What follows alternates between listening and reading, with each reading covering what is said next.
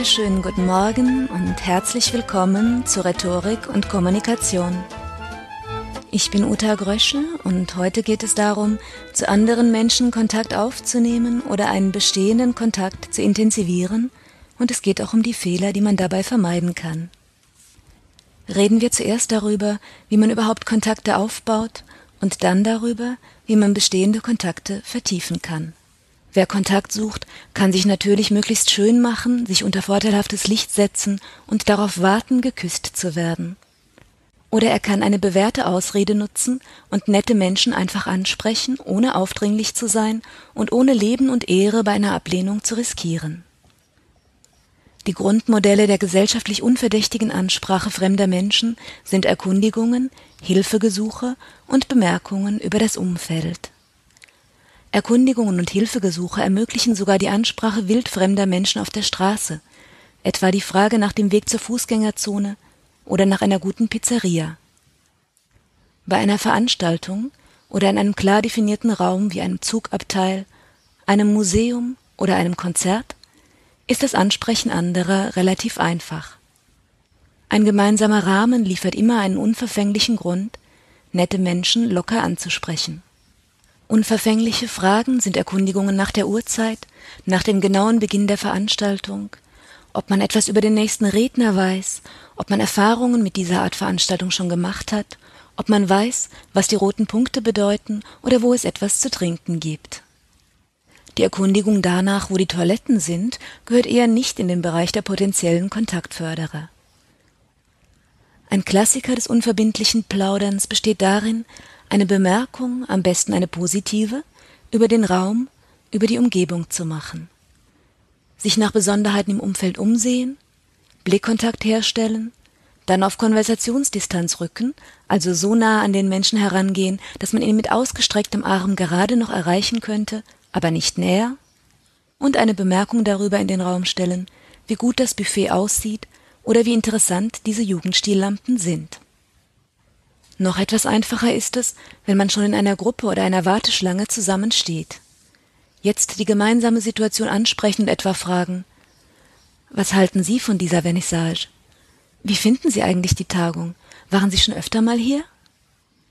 Fragen und Bemerkungen zu sicheren Themen wie das Wetter, die Parkmöglichkeiten vor Ort und den öffentlichen Teil der Persönlichkeit sind für das weitere Geplauder einfach unbezahlbar.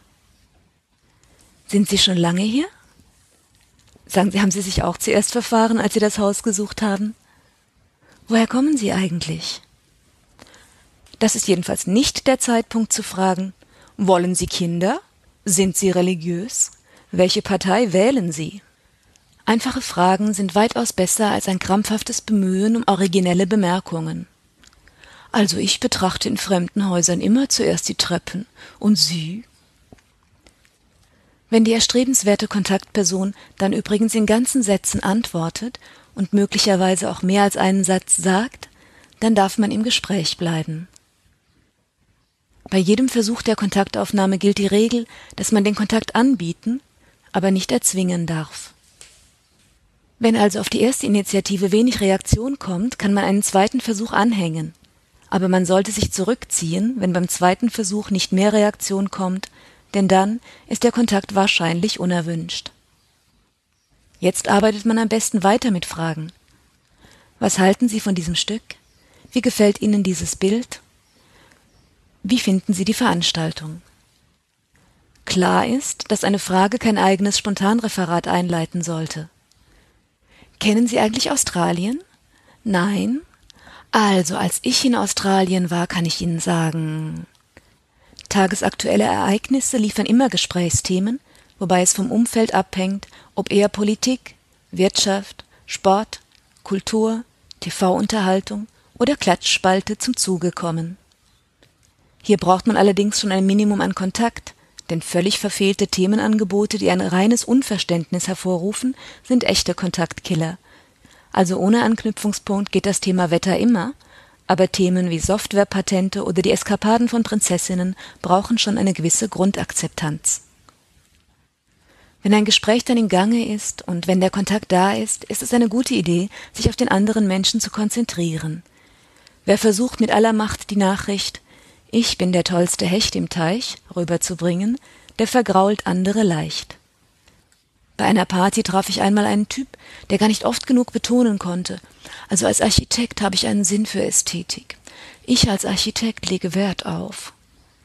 Hm, wer sich selbst für das spannendste Thema hält und die anderen als Spiegel seiner Eitelkeit missbraucht, wird auf Dauer eher Fluchtreflexe als Kontaktchancen produzieren. Wesentlich attraktiver als eine Selbstbeweihräucherung ist das Fragen nach den Gedanken, Hobbys und Vorstellungen der anderen und das interessierte Nachhaken. Es geht dabei einfach darum, die Aussagen des Gegenübers aufzugreifen und vertiefende Fragen zu stellen. Oh, du kennst dich ja mit Comics gut aus. Würdest du, was würdest du denn einem Einsteiger als erstes empfehlen? Aber bitte, vor lauter Begeisterung nicht vergessen, wer man ist und nicht vorgeben, man fände das Thema selbstgebackene Hundekekse einfach faszinierend, nur weil eine besonders charmante Person für ihren Bello alles tun würde. Vor lauter Authentizität sollte man allerdings auch nicht grob werden. Echt bleiben heißt nicht, dem anderen alles ins Gesicht zu schleudern, was einem gerade einfällt. Da geht nichts über die Empfehlung von Ruth Kohn. Was du sagst, soll wahr sein, aber nicht alles, was wahr ist, sollst du sagen. Wenn also das neue Harry Potter Buch mit Ungeduld erwartet wird, muss man nicht dringend sagen, dass man diesen Magiekram für groben Unfug hält. Ebenso ehrlich und wesentlich kontaktfördernder ist die Bitte zu erklären, worin der Reiz der Bücher liegt. Dann ist es wieder am anderen zu merken, dass man nicht bei einem gegenseitigen Thema gelandet ist und entsprechend den Gesprächspartner nicht so zuzutexten, dass dieser nur noch an Flucht denkt. Es passen nie alle Themen, aber echte Gemeinsamkeiten finden sich oft genug. Und wenn eine Gemeinsamkeit gefunden wurde und man sich zusammen begeistern kann, dann hat man eine Kontaktgoldmine gefunden. Zum Schluss noch die kleine Liste der großen Missgriffe. Erstens. Bei einem der ersten Gespräche seine Lebensgeschichte mit allen Verwundungen ausbreiten. Also wenn man da nicht an jemand mit ausgeprägtem Helfersyndrom geraten ist, sieht es mau aus für ein Happy Ending. Zweitens. Auch die missglückten Beziehungen der letzten Jahre unter besonderer Berücksichtigung der Verfehlungen der bösen Ex sind wenig inspirierend. Und drittens, sicher ist es grundsätzlich sinnvoll, die Welt auch kritisch zu sehen, aber wer an nichts sein gutes Haar lässt, zerstört auch die Laune der sonnigsten Frohnatur. Viertens dann, ausführliche kritische Bemerkungen zu Aussehen, Outfit und Frisur anderer Menschen sind wenig charmant. Gemeinsames Ablästern ist guten Freunden vorbehalten. Und fünftens damit verwandt, Tipps dazu, wie der Gesprächspartner sich optisch verbessern könnte, gehören auch nicht zu den Begeisterungsauslösern. Oh, du runzelst aber oft die Stirn, da kannst du mit Botox viel machen. Naja, wahrscheinlich, aber mit einem anderen Gesprächspartner wäre das Entrunzeln dann weniger nötig. Sechstens, und es ist eine ausgezeichnete Idee, Einzelheiten der eigenen Körperpflege oder gar Körperfunktionen bei dem ersten Treffen auszusparen. Ich bin tatsächlich Männern begegnet, die ihre Neigung zur Sitzpinkelei für ein passendes Plauderthema hielten. Ich kenne jetzt keine Frau, die das so genau von Leuten wissen möchte, von denen sie noch nicht einmal die Lieblingsspeise kennt. Und nun siebtens der Horror-Spitzenreiter, das Antatschen. Das Objekt der Begierde bitte, wenn überhaupt, nur an den öffentlichen Körperteilen, also an den Händen, anfassen und auch da nur kurz und nicht öfter als einmal. Wer sich für seine Gesprächspartner als Menschen interessiert und wer dieses Interesse auch zeigt, wird immer gute Chancen auf Kontakte haben. Soweit zum Thema Kontakt aufnehmen und intensivieren. Der Podcast Rhetorik und Kommunikation geht für drei Wochen in die Sommerpause und am 1. August-Wochenende geht es dann im nächsten Podcast um Grundlagen der Kommunikation. In diesem Sinne, auf Wiederhören, alles Gute und einen schönen Juli.